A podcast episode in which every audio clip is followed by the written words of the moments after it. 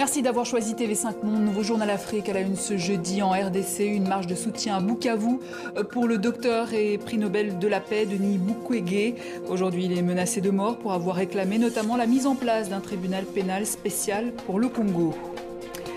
La Côte d'Ivoire a moins de deux mois de la présidentielle du 31 octobre. Parmi les 44 candidatures enregistrées, plusieurs anciens chefs d'État, dont Henri Conan Bédier, président du PDCI-RDA, son porte-parole en France, Nestor Kofi, est notre invité. À tout à l'heure. Et puis au Gabon, le petit Mayombo est devenu un très grand. Cet humoriste de 26 ans qui a fait le tour des réseaux sociaux et des plateaux télé euh, vient de sortir son premier clip avec toujours ce même message contre la stigmatisation.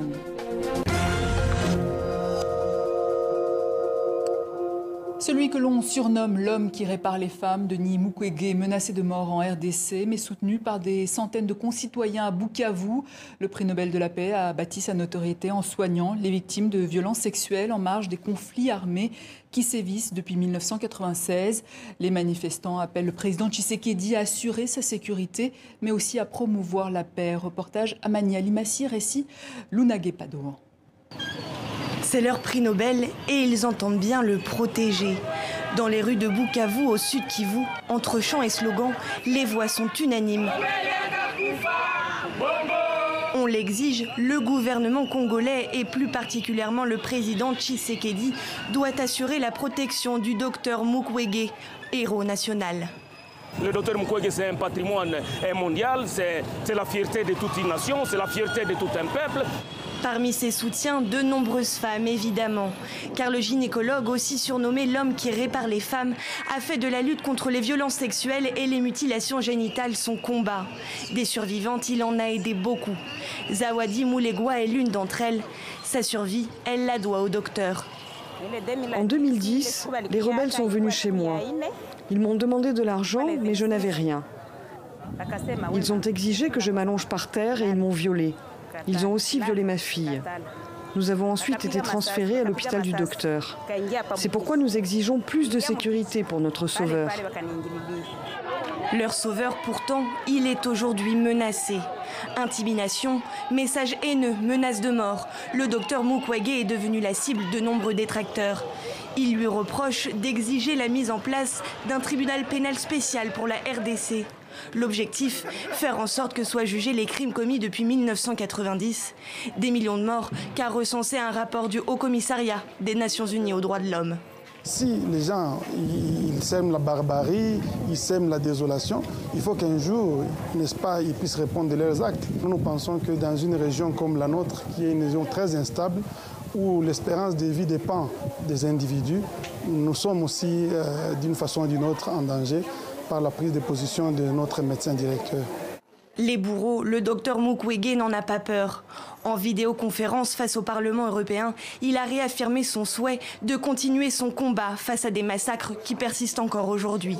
L'ONU a de son côté fermement demandé à ce que les auteurs de menaces soient rapidement jugés, une requête que semble avoir compris le président Tshisekedi. Et on vient de l'apprendre il y a quelques heures, cet attentat suicide survenu mardi dernier dans l'extrême nord du Cameroun. Sept civils ont été tués, 14 autres blessés dans un village abritant des déplacés euh, quand un jeune kamikaze a fait exploser sa bombe lors d'une attaque de combattants djihadistes. Et puis dans un dernier rapport remis au Conseil de sécurité, le secrétaire général de l'ONU, Antonio Guterres, réclame la fermeture des centres de détention de migrants en Libye. Il s'insurge contre la violation de leurs droits. En Tunisie, le nouveau gouvernement a pris ses fonctions ce matin. C'était lors d'une cérémonie de passation de pouvoir à Carthage entre l'équipe sortante d'Eliès Farfar et celle de Hichem Mechichi. Lui et son équipe auront la lourde tâche de faire sortir le pays de l'instabilité politique et faire face aux défis socio-économiques. On écoute le nouveau Premier ministre. La composition de ce gouvernement s'est faite dans un contexte caractérisé par l'instabilité et quelques mois après les élections législatives. Et dans un contexte de grande attente des citoyens et citoyennes pour réaliser un changement concret de leur situation économique et sociale qui s'est dégradée ces dernières années. Au Zimbabwe, l'opposant et journaliste Jacob Ngarivume et le lanceur d'alerte Hopewell Shinono ont été libérés sous caution. Ils avaient été arrêtés le 20 juillet dernier pour incitation à la violence publique. Et sachez que TV5 Monde continue de demander la libération de Raleigh Drareni, notre confrère et correspondant. Son jugement en appel est prévu le 8 septembre. En attendant, vous pouvez consulter sur notre site internet la page spéciale que nous lui consacrons et qui montre son travail journalistique. Chaque mardi, un reportage et une analyse réalisée par Raleigh Drareni pour TV5 Monde euh, seront disponibles. Des sanctions inédites contre Fatou Bensouda, la procureure de la Cour pénale internationale, dans le viseur de Donald Trump. Son tort, avoir réclamé une enquête sur les crimes de guerre de l'armée américaine en Afghanistan ou encore euh, sur les crimes de guerre de l'armée israélienne dans les territoires palestiniens. Un affront pour les États-Unis. Les précisions de Sophie Roussy. Elle était déjà dans le viseur diplomatique américain persona non grata. Fatou Bensouda, la procureure de la Cour pénale internationale, investigue et ce n'est pas toujours du goût des États-Unis. En mars, la CPI autorise l'ouverture d'une enquête pour crimes de guerre et crimes contre l'humanité en Afghanistan. Fatou Bensouda s'intéresse à des exactions que des GI auraient commises des actes de torture sont aussi évoqués. Vive colère de Washington qui aujourd'hui met ses menaces à exécution et sanctionne économiquement Fatou Bensouda. Ses éventuels avoirs aux États-Unis sont gelés. L'accès au système financier américain lui est barré. En juin, notre administration a autorisé l'imposition de sanctions économiques contre les personnes étrangères qui enquêtent pour la CPI sur le personnel américain ou allié et ceux qui ont matériellement aidé ceux-ci dans cet effort. Aujourd'hui, nous passons à l'étape suivante, car la CPI continue malheureusement de viser les Américains. Le département d'État a aussi décidé de limiter la délivrance de visas pour des personnes impliquées auprès de la CPI dans des enquêtes sur le personnel américain. Car pour Washington, ces ressortissants ne peuvent être soumis à cette juridiction, les États-Unis n'ayant pas ratifié le statut de Rome. Dans un communiqué, la CPI a condamné les sanctions économiques imposées à Fatou Bensouda, qui constituent une nouvelle tentative d'interférer avec l'indépendance de la justice. L'ONU se dit préoccupée notre point quotidien à présent sur la progression du coronavirus sur le continent où nous sommes à près de 1 300 000 cas confirmés, 30 euh, 340 décès, plus d'un million 11 000 guérisons. Et de son côté, l'OMS déclare chercher à obtenir 220 millions de vaccins contre le Covid-19 pour l'Afrique. Écoutez.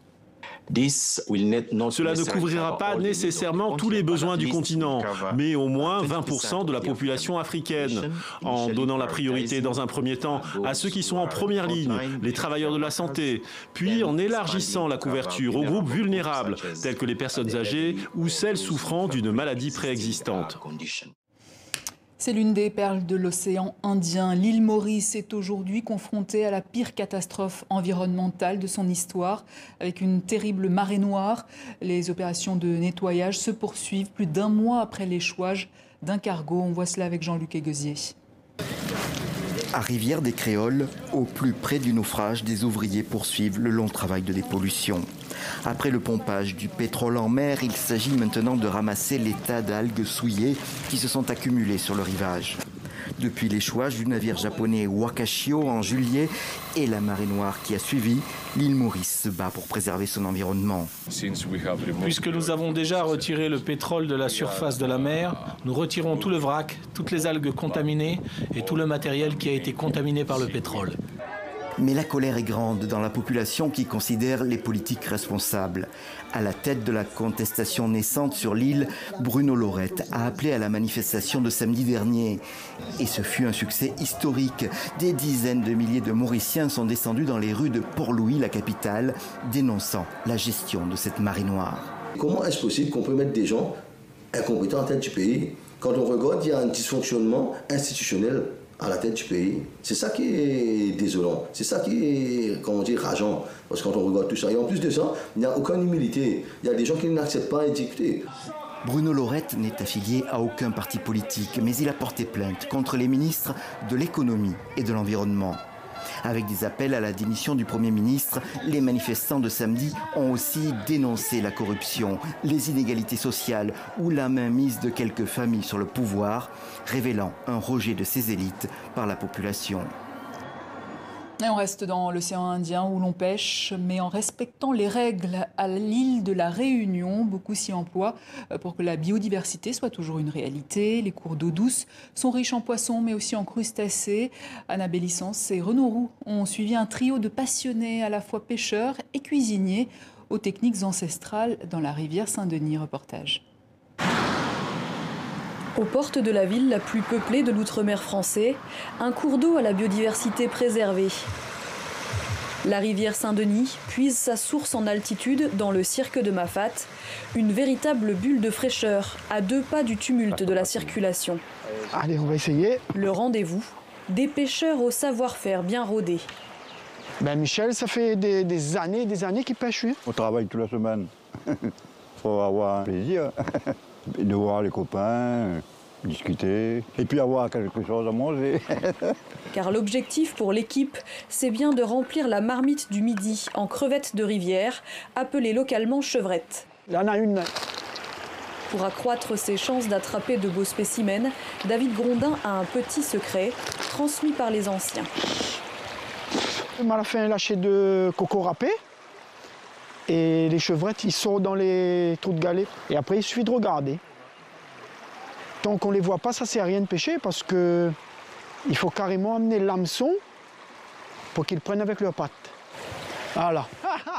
L'euphorie de la première prise, vite rattrapée par la réglementation. C'est trop petit, on relâche. Il faut faire à peu près en 10 et 12 cm. Pour garantir la pérennité de l'espèce dans le cours d'eau, les chevrettes juvéniles doivent être relâchées. Cette taille-là, c'est bon. Là, on commence à une vingtaine comme ça, c'est bon. Là, on commence à boire un bon apéro. Respect des quotas et vente interdite. Voilà. Le fruit de la pêche du jour est préparé dans la foulée. Là, elle est jolie, ouais. À La Réunion, le pique-nique est une véritable institution. Vacances, week-end, la tradition du feu de bois fait retentir le bruit singulier des marmites créoles et appelle les amis, les voisins, la famille à se retrouver. Quand elle est dans la marmite, il devient orange.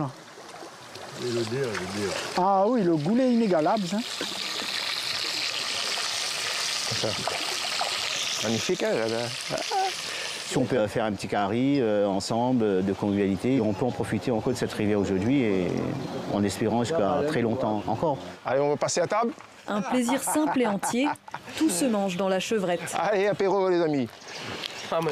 En friture pour démarrer, le crustacé de rivière fait craquer toutes les bouches. Une fois qu'on a goûté, on peut plus s'en passer. Hein le retour des flamants roses au Kenya, il y a huit ans, la montée des eaux du lac Nakuru les avait chassés du parc national alors qu'ils constituaient la plus grande attraction du parc. Selon les gardes forestiers, leur disparition a provoqué une baisse du nombre de visiteurs, mais c'est désormais de l'histoire ancienne. C'est le carton du moment au Gabon, le petit Moyombo, ou comment faire de son handicap une force. Cet humoriste est devenu le symbole de la lutte contre les stigmatisations et il va encore plus loin en se lançant cette fois dans la musique. Reportage Yves-Laurent Gomard et Cindy Kaline Lopi. Dans les bureaux de sa manager, Petit Mayombo savoure son succès. Posté début août, le clip enregistre déjà plus de 200 000 vues. 26 ans, le Gabonais est donc devenu une star de la toile. Sketch, musique, tout semble lui réussir. Et dans les rues de Libreville, l'artiste ne passe pas inaperçu, même lorsqu'il fait ses courses. Il est vraiment apprécié. C'est une petite pépite qui est en train de, de naître là, vraiment. il est en train de monter, on doit le suivre. Le mini des Mimi, Petit Mayombo se décrit lui-même comme cela. Faire de sa malformation une force, c'est le défi relevé par l'artiste. Euh, le Mimi des Mimi, c'est ce petit personnage qui n'est d'autre que moi-même en personne et que je reflète de la mignoncité du point de vue où, lorsque je suis dans un rayon de magasin, lorsque je suis dehors, ah, il n'y a que moi que l'on voit. Et au-delà de son personnage haut en couleur, Petit Mayombo veut faire bouger les lignes pour l'acceptation des différences dans la société. Son père est le premier à l'avoir poussé à poursuivre ses rêves. Quand Mayombo est né, il, était en bonne santé. Mais sauf que euh, il y a eu un problème, c'est les hormones de croissance qui n'en avaient pas assez. Il ne se décourageait pas malgré les railleries de ses, de ses amis, de ses des parents qui se disaient est-ce que cet enfant-là va survivre? Et aujourd'hui, il est étudiant en droit des affaires. Petit Mayombo n'oublie pas pour autant les autres, les personnes handicapées, souvent rejetées par leur propre famille. Je suis l'ambassadeur de ces enfants maltraités, de ces enfants négligés. Et ça, je le répète et je le redis. Garde à ces parents qui commettront toujours ces actes ignobles. Alors l'artiste s'est promis d'aider à sa manière et cela passe forcément par une joie de vivre. À la fin de la première partie de votre journal Afrique, place au MAG.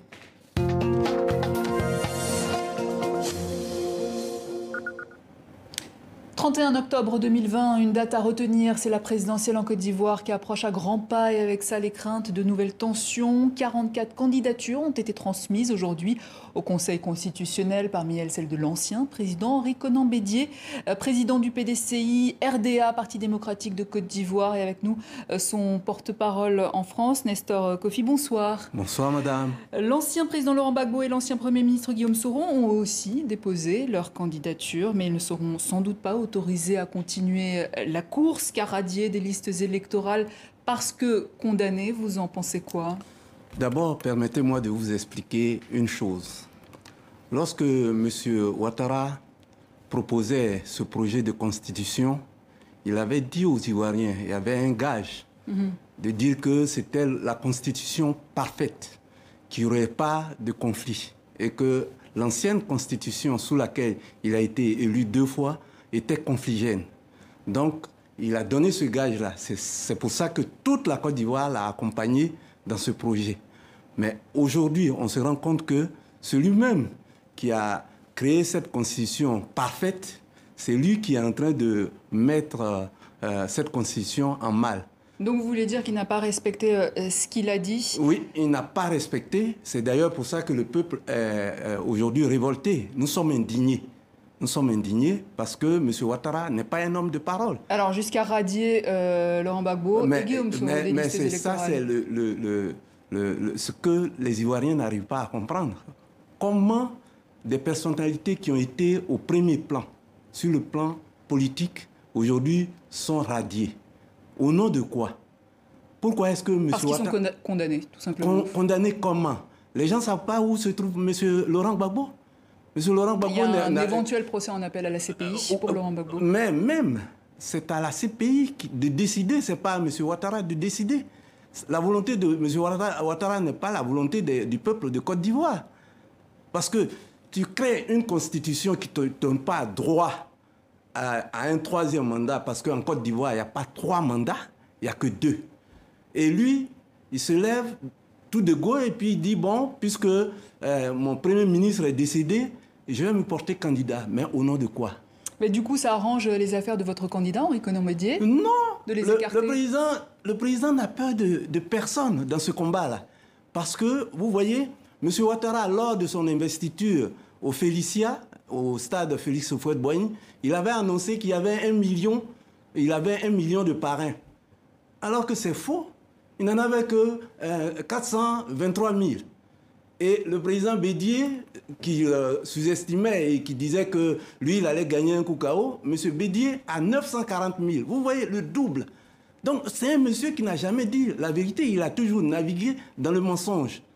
Voilà les raisons. Jusqu'à se présenter pour un troisième mandat. Mais voilà, parce que d'abord, en Côte d'Ivoire, comme je le dis, l'article 35, sous laquelle il a, euh, chose, sous le, euh, la constitution sous laquelle il a été élu par deux fois, ne confère que deux mandats on dit euh, le président de la République de Côte d'Ivoire est élu euh, au suffrage universel direct c'est pour cinq ans, euh, pour cinq ans, une fois, et puis renouvelable qu'une fois. Mm-hmm. Et le même esprit de la constitution de la Troisième République a été repris dans l'article 55 ça répète la même chose. Mais Monsieur Kofi, euh, Monsieur Bédier lui-même, euh, ça fait 26 ans qu'il règne sur le PDCI, aucune euh, alternance. Et ce qui dit que s'il arrive au pouvoir, il ne fera pas comme Ouattara, s'éterniser au non, pouvoir. Non, non, non, Monsieur Bédier n'a pas cherché.